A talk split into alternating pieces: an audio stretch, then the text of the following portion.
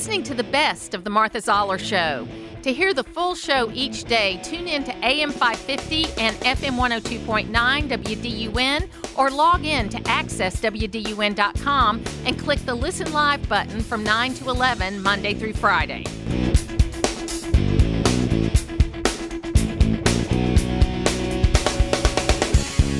Michael Levine is joining me right now. He's a public relations expert and a writer. He has written a number of books, uh, including Guerrilla PR, which is still the best selling public relations book in the world.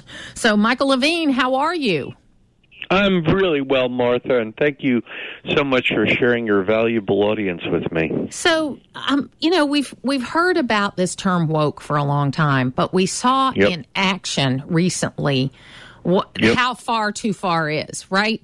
So you had right. what happened with Target, what happened with Bud Light, what happened at the Dodgers Stadium last week. Uh, you can, if you get woke, you're going to go broke. What do you mean by that?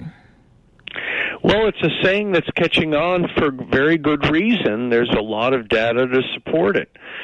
Um, if you if a company tells somewhere around 75 million Americans that we hate you, we hate what you stand for, uh, that is generally speaking not good to business. History has not been kind to businesses who insult their customers, and um, Americans have also gotten very clear about this concept of virtue signaling that companies, of course, don't mean any of this sincerely. All they care about is being part of a, a craze and appearing cool and hip and with it.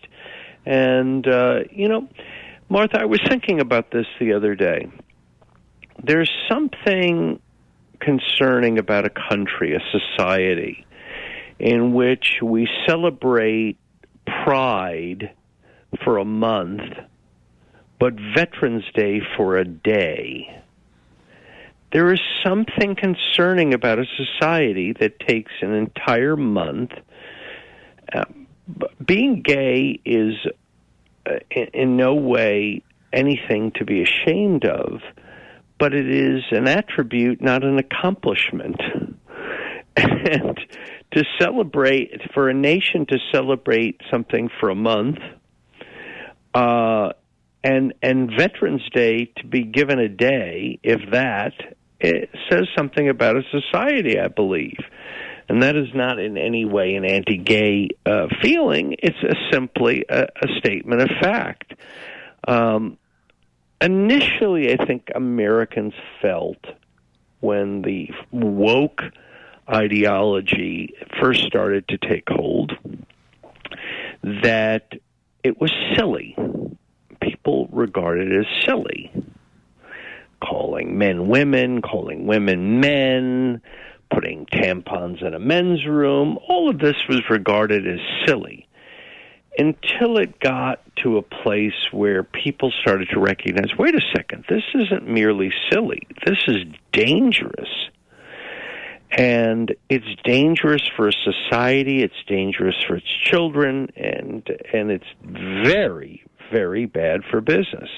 The business of business should be business, and it shouldn't be political lecturing. You know, Period. you you made the point about the one day for Veterans Day, and that's something I heard. Actually, Rob Schneider's got a new uh, special out uh, that I was watching, okay. and he says, "Look, I'm a liberal." I'm a liberal yep. that lives in California, okay?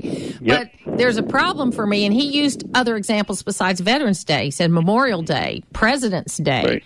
Martin Luther right. King's birthday. Okay, you know, right. it's one right. day and we've got this whole month and it's an important point. point and I just think that they crossed a line and it kind of started a couple of years ago when Terry McAuliffe made that statement about how parents shouldn't know what their kids are being taught at school. And then he ended up losing an election basically because of that statement. And now you've got in California a bill that's going through the California House that's going to say you could have your child taken away from you if you don't agree with what a 13 year old says about what their gender is, or a four year old, or a seven year old. I, I think you're. I think you're profoundly right. And let me tell your listeners, the reason that Governor McAuliffe didn't want people to know what their kids were being taught at school was, I think, fairly obvious. What was being taught at school would be deeply, deeply concerning to the majority of parents. And it is far, far, far more extreme than you're led to believe if you're not a parent. If you are just a regular citizen and you're going about your day, you don't think that the kinds of things that are being taught in school are nearly as radical as they are. And I mean to 12 year olds, to 8 year olds. And um, it's it's very very concerning, and it's not a good business strategy. Go woke, get broke, ha- is a very catchy uh, slogan. But the question is not whether it's catchy. The question is whether it's true. And if you don't believe me, why don't you ask Bud Light? Yeah, it has been uh, going on for a month, more than a month now, a couple of months. Yeah, that they've been and down. there are hundreds of con- companies within our country who feel that flirting with virtue signaling and sending messages out to customers. When people go to Starbucks, they don't go for a political lecture. They go for a cup of coffee, presumably one they would like to get hot and quick and not at $6 this idea that you're going to Starbucks because you want a political lecture is about as stupid a note. I mean, you you literally have to be out of your mind to believe these type of things, but a lot of Americans think that the people who are promoting them are out of their minds, and I think there's a lot of truth to it. It's bad for business, I'll tell you that. It's bad for business. And I do, I know you're, I'm kind of half full and you're kind of half empty about the world. And I, I do think we we're going to get to a point because I think you're, this parent thing is important because it's a hard line. It's a hard yeah. line in that to say, uh, first of all, parents are sick of being painted as being bad. You know, yeah, right. there are some bad parents out there, but there are bad teachers and there are bad PR professionals and there are bad right. people everywhere. But the idea right. that you are going to keep things about your children from the parents and that's a matter of procedure, that's a hard line for most people. I think you're right, and I think uh, there is there is increasingly a backlash to this, and I think the uh, a hard rain is going to fall. I, I I I think, and and if we look at Bud Light and we look at many other companies, the Dodgers recently, um, and and uh, Target, I, I think. Th- you have to be almost blind not to see what your eyes see. That's right, absolutely. Michael Levine, if people want to know more about what you're doing, how can they do that? Well, I have a new book out, or a business book out. And it's called Broken Windows, Broken Business. And I, they can go to Amazon, of course, and get that book. I think it's about how little details matter a lot in business. And I think it's something that they may find of interest. But I commend you, Martha. I think you are a voice, loud and clear, for common sense.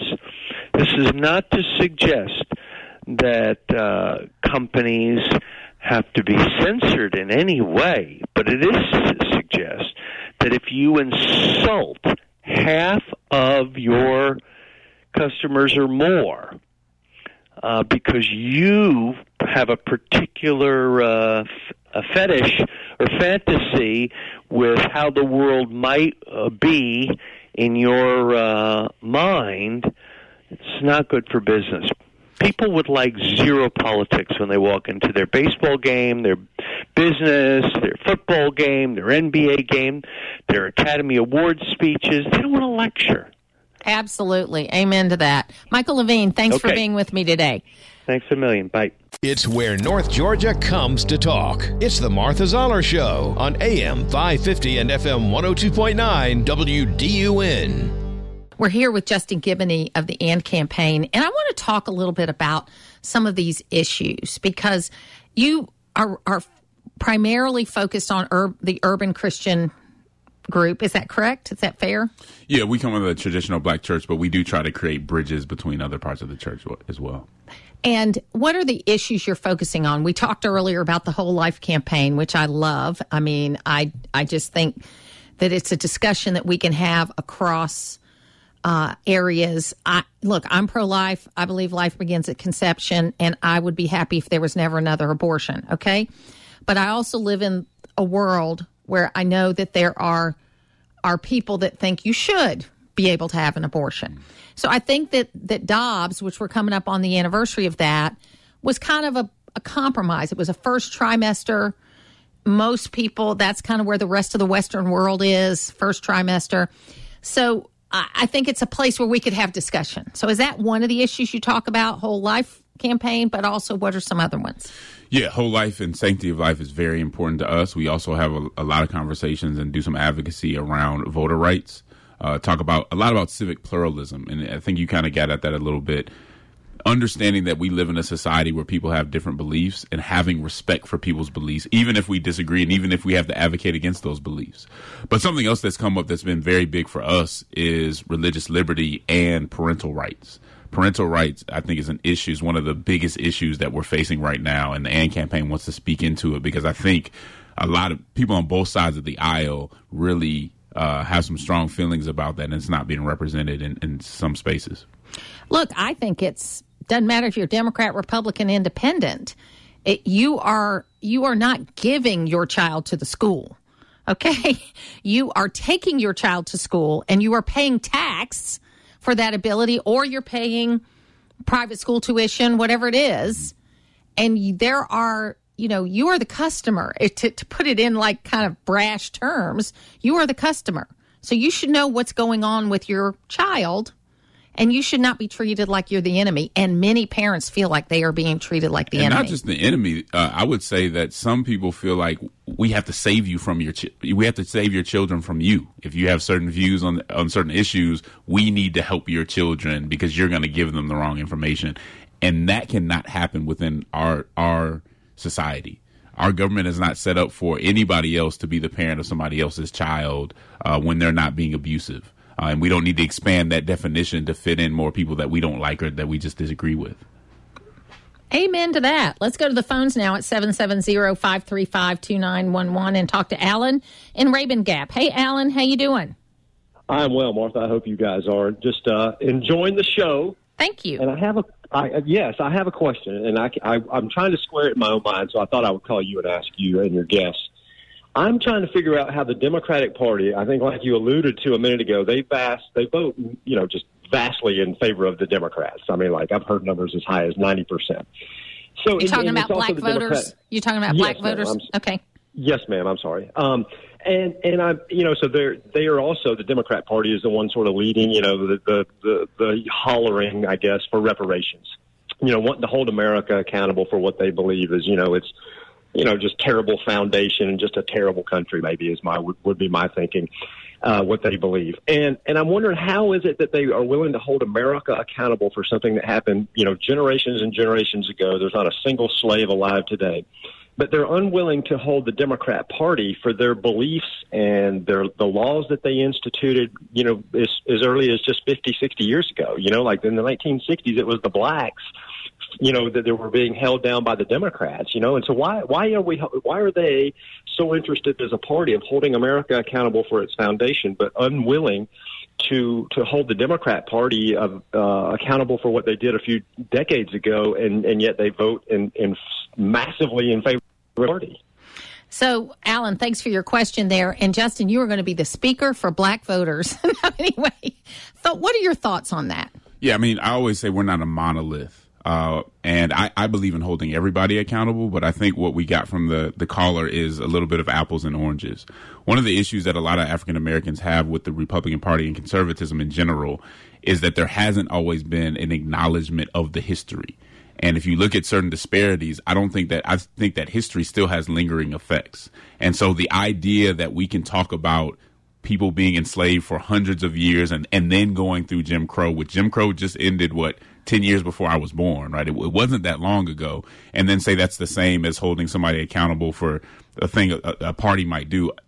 I think we're missing the point there. I think what he was saying, though, um, and I don't want to speak for for Alan, but he's gone. So I think what he was saying, though, is many of those Jim Crow laws were passed by Democrats. Yeah, but those I, were those were Dixiecrats, right? And many of them became Republicans. So it was more ideological. But they're all the dead party. now. Okay, and and the Republicans. Okay, I don't want to go all the way back to Lincoln, but Lincoln was a Republican. But let's look at Ronald Reagan. He signed into law Martin Luther King's birthday. That was that was under Republican president. Um, you know, affirmative action was a Republican president, Richard Nixon. Um, he was actually the guy that did the Dixiecrat theory. You know, the Southern strategy was Richard Nixon getting all these conservative Democrats to vote Republican. Um, so I think Republicans get kind of a bad shake, you know, for the fact I think they're very um, I think they get a bad shake for it because it was when LBJ signed the civil rights legislation, he thanked Republicans because it was the 22 Democrat senators that didn't vote. So I hear what you're saying. I do. Um, I'm just saying I think that there's some misconceptions on both sides. And uh, what a lot of people think is that the Depression kind of busted everybody. You know, in the 30s, everybody got busted. And that after that, people kind of built back from there. We did have Jim Crow until probably, I don't know, my school integrated in 72, which was, you know, it didn't integrate until 72. Um, uh, I know that's surprising to you. I see your eyes. No, I'm not getting, surprised. Yeah. Um, my mother actually was head of the PTA in 1956 in Columbus, Georgia, when Brown versus Board of Education. Um, and her idea was we should start by integrating first grade, then first and second grade, then first, second, and third, then first, second, third, and fourth, and then it would take it'd be about a 12 year process, but that it would be easier to do it that way. We basically got ran out of town on a rail for that one because that was like race mixing and back in those days and that kind of thing. But my parents were always very open minded about those kinds of issues. Um, but I think it's difficult. Uh, but I hear what you're saying that you feel a little reticent about Republicans, and then Democrats expect you to vote for, I don't mean you personally, but you to vote for them, even though they haven't dealt with all their issues either. Yeah, I mean, on, on, the Republican end, whether we look at some of even the laws in Georgia when it comes to voter rights and not, you know, saying there's all these issues and, and bringing them to the table, when you have people who've, who've in this country have by law been disenfranchised longer than they've had franchise and to overlook that as, as somehow we've had a racial reset in America, I just think misses the point and it misses the lingering impacts that that's had on on on on my, on my community. I do think that Democrats in general have been willing to reckon with that more than Republicans have. I'm not. I, I, people are really asking for the recognition of those issues, and if we think something can happen for hundreds of years and then it's going to reset in 40 years or something like that, that's just not how things work. And Republicans would do a better job to acknowledge that. I think a lot of people in the African American community have issues with somebody like Tim Scott because he he doesn't acknowledge that himself, and and, uh, and so that's why I think he may have some See, problems crossing the line. Uh, and I think they hold it against him. He's a Republican. Okay, I think if he were a Democrat with those same ideas, he would be more accepted. But what I think that he does is he presents the story and the the injustice, but he does it in a really positive way. I mean, he talks about his grandfather having to walk, get off the sidewalk, and when a white man came towards him, he talks about you know uh, picking cotton and having to make ends meet and a single mom. He talks about all those things. But I do think, don't you think in many ways it's just a personality difference? You've met those people. It doesn't matter if they're black or white. There are people that look at the world half full no matter what no matter what happens to them, no matter where they go, no matter what they do. And I'm one of those people because sometimes my husband has to pull me back from the cliff because I'm saying, oh, everything's great, everything's great, everything's wonderful. He's a little half empty, you know, and so he's always looking at what's the bad thing that can happen. So some of it's personality. It could possibly be personality too. I think there's policy differences, and I think there's what do you do when you know, it comes to policy. What do you do when the president and, and a lot of people would say, you know, he talked about backbone in the in the speech you were playing. I don't think people think he had backbone sometimes when it came to what some of the things Trump was doing, and that he could have stepped up and said something. So we have those differences. I don't I don't think he's a, a bad guy. I think because of his position, there's only so much he can say, and I think there's only so, so much Republicans allow you to say on race. Why do you think? And you've met President Obama, right? Yep. Okay. So why do you think that with I mean, and let's tell the truth. I like Tim Scott a lot, but he's like four and a half, five percent in the polls. Okay, so um, President Obama called out Tim Scott last week. Probably helped him raise a lot of money. why do you think he did that? I don't want you to be like the the spokesman for Barack Obama, but why do you think he did that? I think he's trying to correct the record. Um, again, one of the problems that a lot of people see is just wanting to move, but we're past that. It's all it's all gone. I think what he was saying is it's great that you acknowledge it in history. I want you to acknowledge it now and have that conversation now. Has there been progress? Absolutely. And I push back every day against people who act like there's been no progress. My grandparents who were in the civil rights movement did too much for me to sit here and say that. That's a, there's a lack of gratitude to those folks who did that. But but to not acknowledge it at all now, I think is very convenient when you're surrounded kind of by conservatives who don't want you probably to talk about it at all. And there are there are those people who don't want to have that conversation. It'll be really interesting. Um, and as he pointed out last night, Tim Scott, that when he ran for the seat that he got in Congress before he was a senator, he was running against the grandson of Strom Thurmond, you know, who was a Dixiecrat, a legit Dixiecrat, and um, and so he won in a district that Strom Thurmond had won before. And, um, you know, it's, I think it's interesting. There's a book out there um, by Michael Barone that he wrote in the 90s called The New Americans. And it's a book about immigration. But he also addresses the elephant in the room, which is how do we look at the progress of black people? okay, because they had a very different experience than the average immigrant. Now, it is fair to say that all kinds of immigrants came here as indentured servants, but they could work their way out. There were other groups of people besides black Americans that had debts to pay off, but it's different. It's kind of like what's happening across the border right now, where you got these people coming across that they might as well owe a million dollars because ten thousand dollars to them is might as well be a million dollars. They can't pay it back. But slavery is a very different thing. I'm not trying to discount slavery, but he gives a very good argument. It's called The New Americans by Michael Barone about the progress, measuring the progress that African Americans have made since the law became fair Voting Rights Act, Civil Rights Act, and what kind of progress has been made since then. Atlanta is one of those amazing places, right? Atlanta has always had wealthy black people, okay? And because the reason why we didn't have the kind of destruction during the civil rights movement was one, we had Martin Luther King Jr., but two, we had wealthy black people and wealthy white people that ran companies and came together and said, we're not going to have this in our town and we're going to make things better here. In Atlanta, you know, it's called the city too busy to hate. I think it was. It was a fabulous place to grow up in.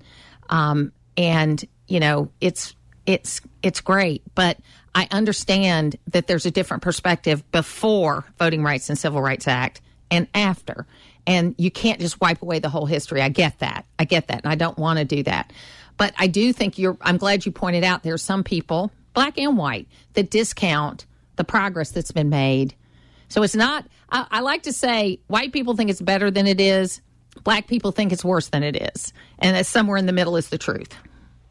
It's something we have to look at. Again, I appreciate you because we can sit here and have an honest, honest and respectful conversation about that.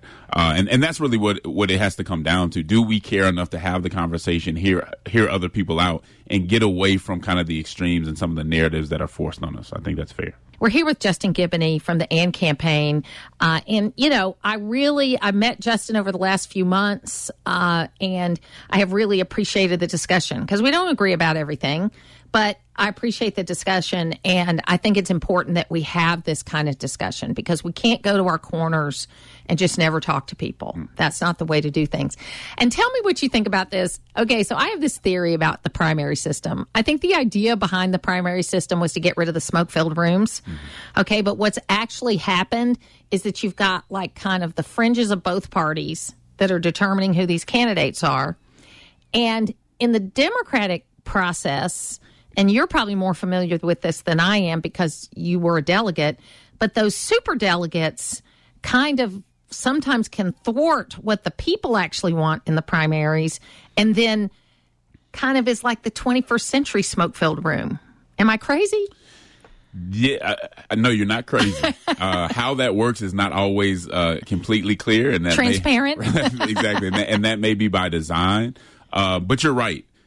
A lot of our primary process is controlled by that 30% or whatever that actually is really active and is going to go out and vote in primaries. And I think that's problematic it didn't happen as much on the Democratic side because Biden wasn't the extreme candidate, right? It, you know, he goes to South Carolina where you're going to have more African Americans voting who are going to be kind of more moderate, and that's kind of what pushes him forward. But in a lot of other places, there the, the control is in the hands of folks who are going to be a little more extreme. So supposedly, and I'm asking you, I'm asking your political hat now. He's not going to be on the ballot, President Biden, in Iowa or and Iowa's a little different because it's a caucus, but he's not campaigning in Iowa or New Hampshire. If Robert F. Kennedy wins one or both of those, does that matter? It matters. He still have, has a long road, right? Because he's not going to win. You know, it's going to be hard to win Super Tuesday. So he. So what happened? Just to back up a little bit, what happened is they they moved South Carolina's Carolina's primary and said this is going to be the first one, which makes New Hampshire and Iowa mad.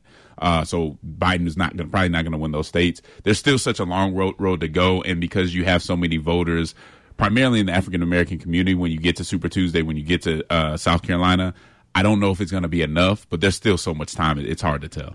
Well, in, in open primary states like ours, uh, Robert Kennedy, Kennedy is an interesting guy because he's kind, he's kind of a populist.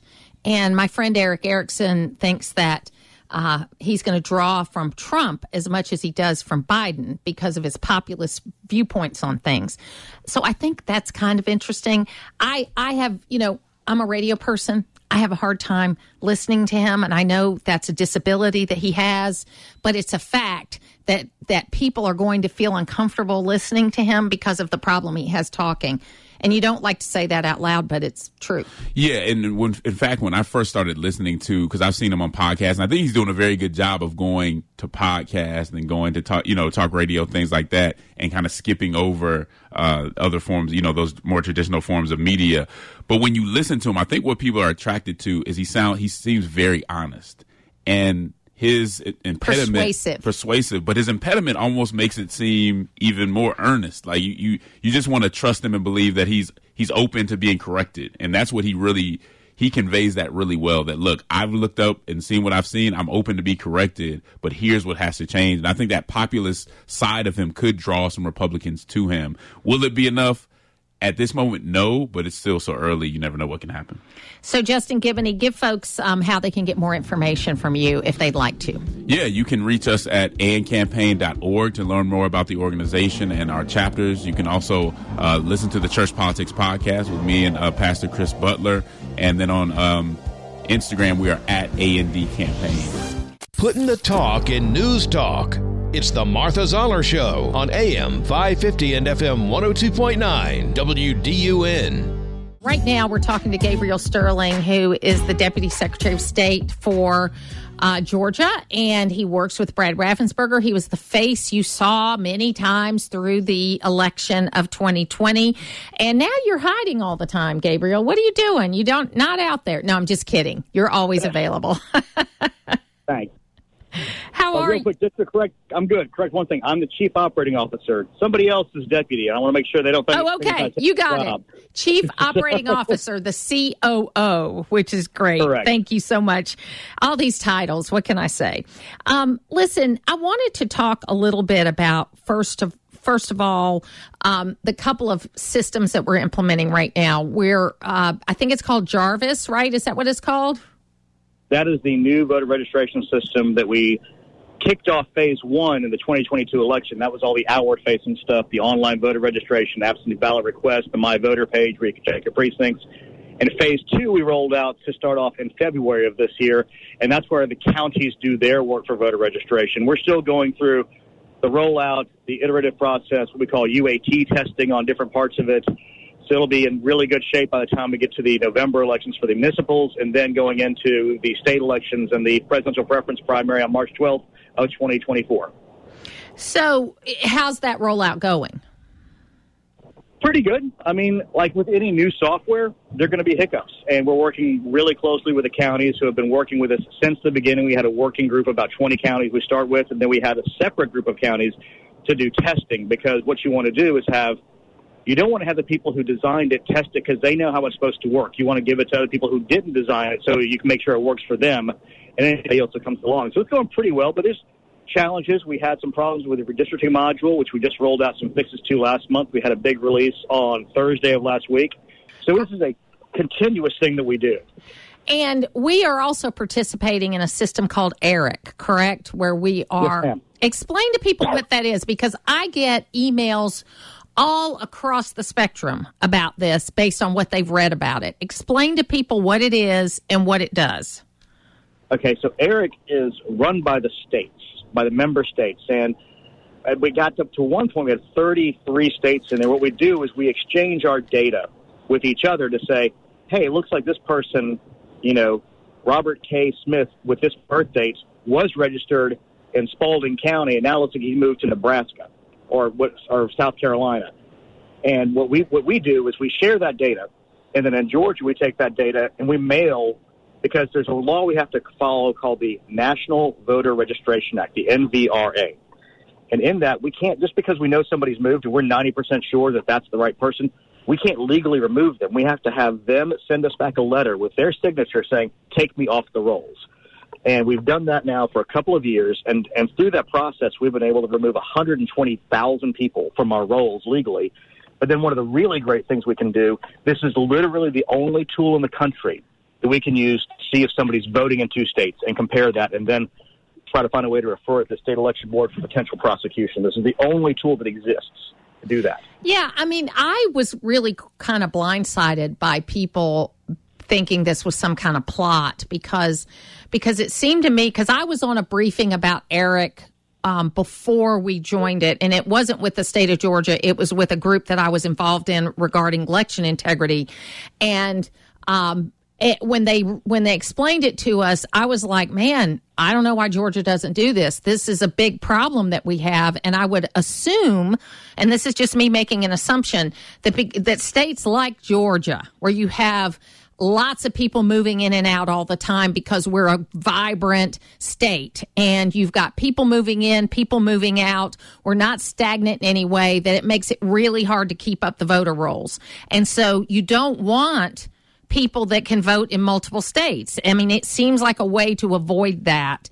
And it just made sense to me when I first was briefed on it. That is absolutely correct. And the pro- one of the problems we have is, and I know we say this all the time on your show and amongst our friends, these federal laws get in the way of us doing smart, normal things for our states.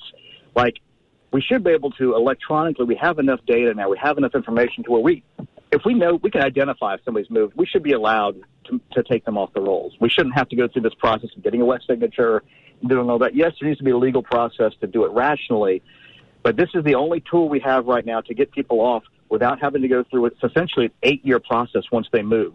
A lot of people talk about national change of address. Um, we get we get that data now through ERIC. We used to get it individually; it's a little cheaper to do it this way. Another thing that we get is we used to get just the vital records from our counties when people died. Now we have access to the Social Security death records. And trust me, those are the best because the last thing the feds want to do is send money to somebody who's not there. So we, we, we have better death records. We have better interstate records. We have, at, at this point now, because we have automatic voter registration and we've joined ERIC, we literally have one of the cleanest voter rolls in the United States. And it's been pretty much note, noted that way by experts. Okay, so there's been this long running lawsuit Curling versus Raffensperger, uh, which was actually started prior to the 2020 election, if I'm correct about that in the reading that I've done. Uh, but there were these two reports that came out of that case, and one was um, one was uh, called the Halderman report that was negative about Dominion machines, and then there was another report that came out. Um, I'm getting a lot of emails about that. A lot of emails like, see, see, we told you right from the beginning that there were these problems. This is these are expert reports that have come out of a lawsuit. And again, I'm just reading open source information about this, Gabriel.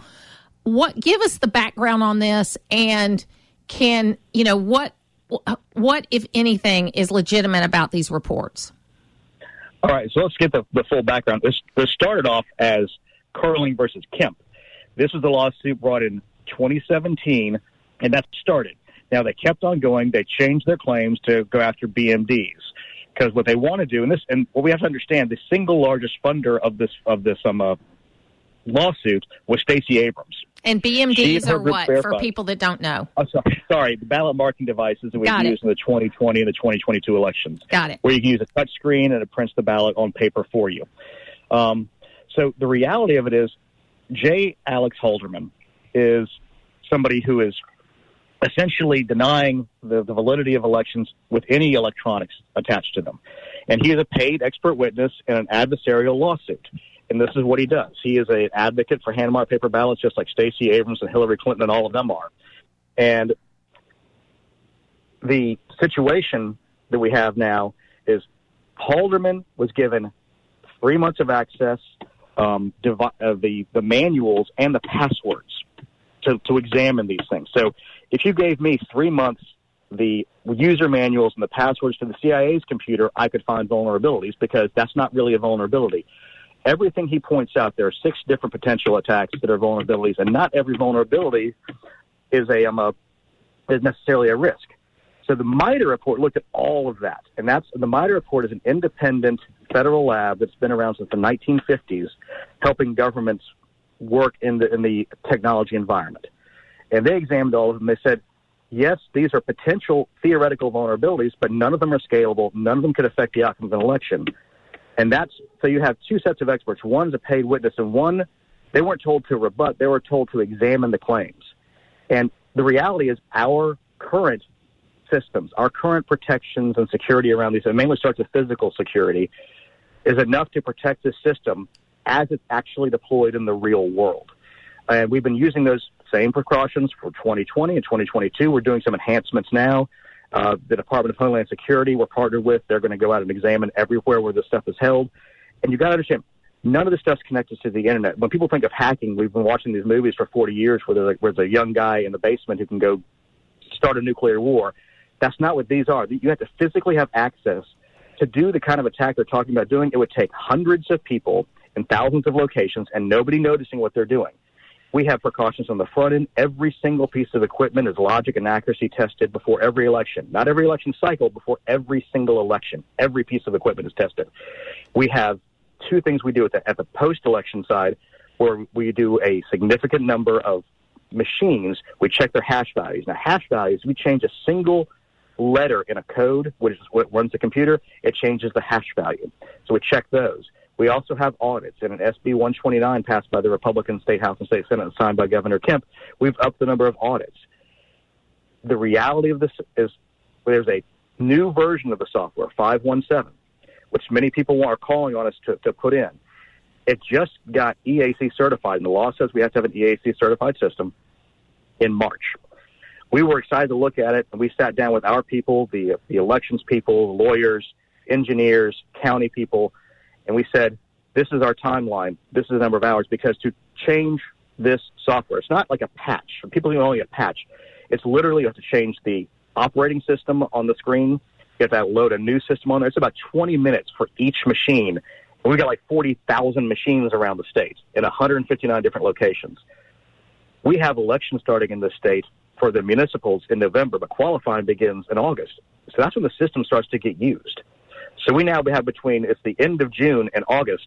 That's not enough time to go do all this. And then we have runoffs for a lot of those will be in December of 23. As you know, we have lots of runoffs in municipal elections. And then March 12th is when we have the presidential preference primary. It's a federal election. So we'll be building ballots in December to send out to overseas voters in January. And then we have the May elections, and then we have the May runoffs that come up in, in now June there's no window of time where there's enough time. And then we have another law in the state that says we have to use the same system. And so we can't go part way and stop. We have to have everybody running on that. That's where we're taking the rational, reasonable, responsible approach of doing pilots of the new system in November in municipals and then having a, a good strategy to safely put this all out starting in December or January of 25 because this system has never been used anywhere in America. I'm not about to take the state of Georgia and put it in a brand new car and drive it drive it around not knowing how it works. Because every new software, like I was talking about earlier with GARViS, there's always things that they don't see until it gets into the real world. Our current system is battle tested. It worked in 2020. It worked in 2022. And I mean, we had a lot of satisfaction with the 2022 election with these same situations. And we knew about this, and we were already following the Center for Infrastructure and sorry, the cyber and infrastructure security agencies recommendations. We can't follow all of them because they're not, some of them are not workable in the real world. They had one recommendation that we do a different password for every poll worker card. There's 2,600 locations for polls in the state. We have about four poll workers cards per location. That'd be 11,000 passwords. It'd be chaos. We couldn't actually run the system. The Sec- Secretary Raffensperger operates in the real world. He's an engineer. We're going to be safe, sober. We're going to security is our highest thing. Security, accessibility are important, and we always focus on that. So you mentioned Stacey Abrams and the people that support her, but there's also a faction on the Republican Party side that want paper ballots. What you know, what are your thoughts on that? Obviously, I know y'all consider everything, but what are your thoughts about paper ballots? Well, we have paper ballots. It's a question of hand marked paper versus a ballot marking device paper there, there's a reason the Democrats want hand marked paper, and I know some of the Republicans do it for security. But it's, it's to, from our point of view, it is less secure. It is easier to hack a hand marked paper ballot than it is a BMD ballot. It just simply is because all you have to do if you're a bad actor, if I see a, a vote for somebody I don't like, I'll put a stray mark in a in a hole in a, um, a bubble next to it, and then it becomes an overvote, which goes away. Every system in the world has vulnerabilities because we are human beings. Our system now is much more secure than hand marked paper. And one of the reasons that the Democrats love this is it provides more questions, it provides more opportunities for lawsuits and questions. That's why they fight for these things. And our side has been fighting that for seven years. Seven years. That's what this lawsuit was about. And we need to understand we are safer and more secure and in a better situation with a BMD than going to hand marked paper. It's just simply the reality of it. I know some people don't want to hear that, but we are taking the responsible approach. And also in Georgia, it is the law passed so, by a Republican House and Senate and signed by the governor. So next year, the Democrats are not going to have their convention until the end of August, which you know means that they could change their candidate at the end of August. We don't know that. When are you printing ballots or when are you preparing ballots for the 2024 general election? Um, you start building those ballots after the runoff, and the runoff will be in June. So we'll start really in July um, to, to start building those out because then we have to send them out. And forgive me, I don't know the date off the top of my head.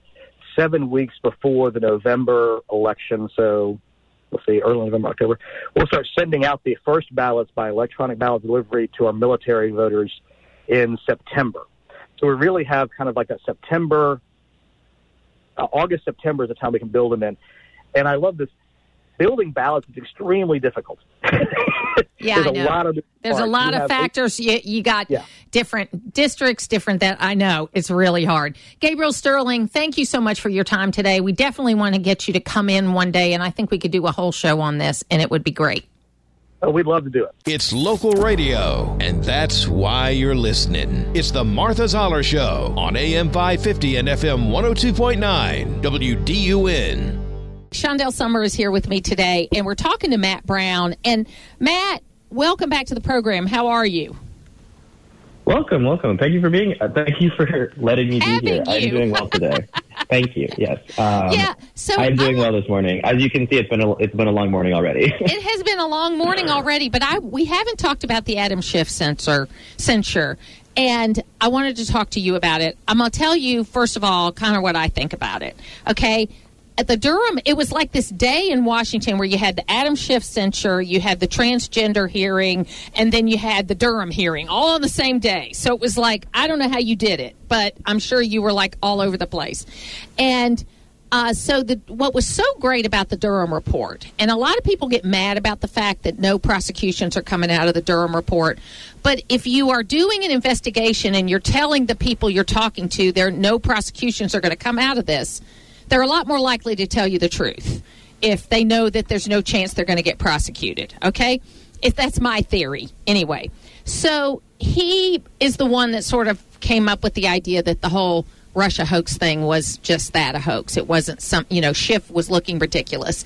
And when Schiff was interview interviewing Durham, it was hysterical because, you know, Schiff famously was shopping the market for naked photos of Donald Trump and was caught doing that.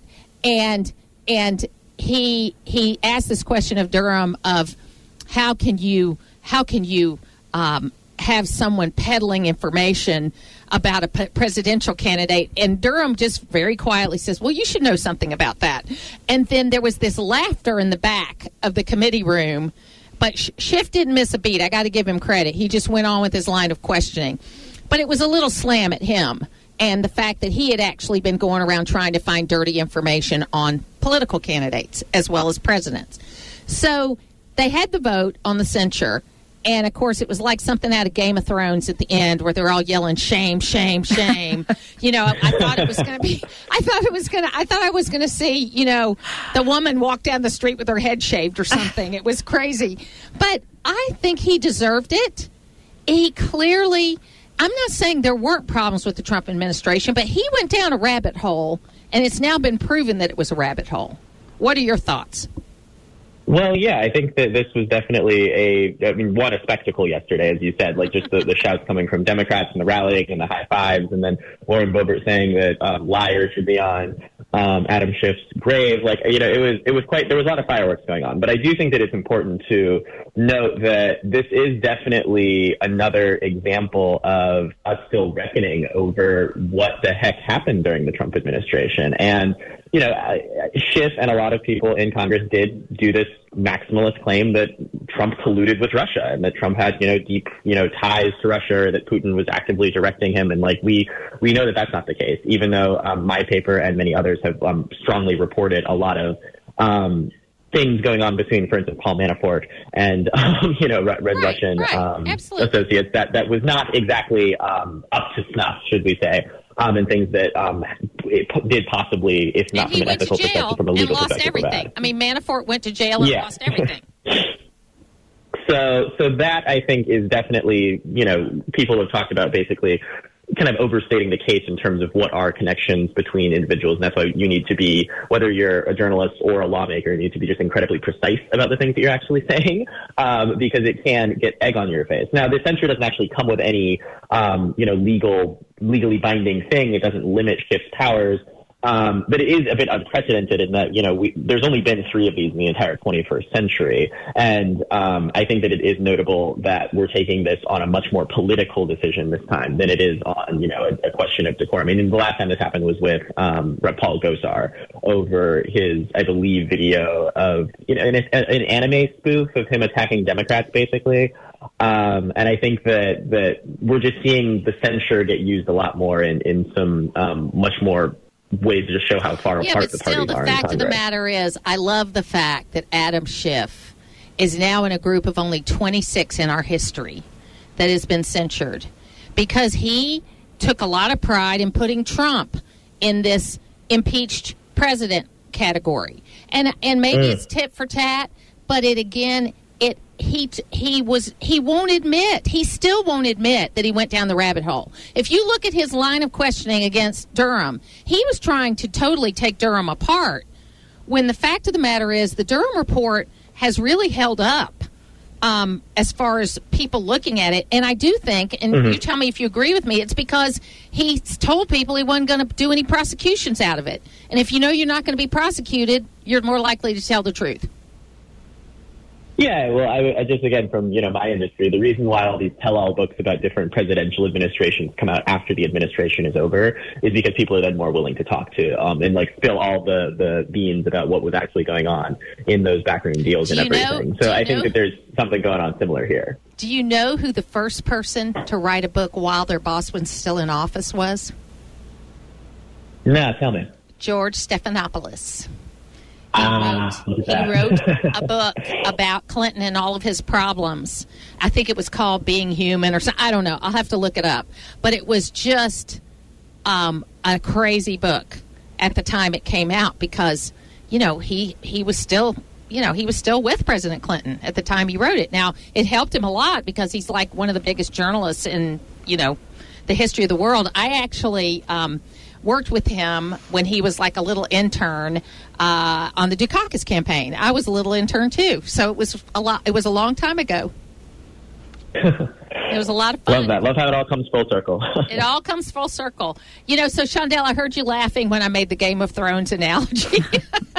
I'm a big Game of Thrones fan, and that's the best scene in the whole series is when she walks the gauntlet and and has to do so naked, and they throw feces and all sorts of Cersei, and they that, shaved her head. Right, right. Yeah, it was great. It was great. So look, I know it's a little bit crazy. Um, I, I still believe we're about to turn the corner, though, Matt, because you know we we saw the numbers. The Trump numbers are evening out a little bit. Um, he's lost about six points. Other candidates are coming up. We're going to have some debates coming up. President Biden is is in a Democratic primary where they've pushed out the Democratic convention as late as they can, which is I think around the last week of August in 2024, uh, and you know because they don't I don't think they have confidence that Joe Biden's going to make it all the way. So that way they can pop somebody else in at the last minute if he's not able to do it. Cuz typically first, you know, if you're the incumbent president, you like your convention early because then you have a long general election cycle where you can just do nothing but raise money. Uh, we'll see what happens. There's some criticism of him and how much money he's been able to raise so far. And, you know, we're going to have a lot of fun over the next few months. No, it's going. It's going to be a wild ride, and I'm, I'm, I'm excited to do it with you all. That's right, Matt Brown. Thanks for being with us today. Appreciate it very much. Of course. Thank you so much. To hear the full versions of last week's Martha Zoller shows, go to the podcast page at accesswdun.com, and you can follow me on social media at Martha Zoller.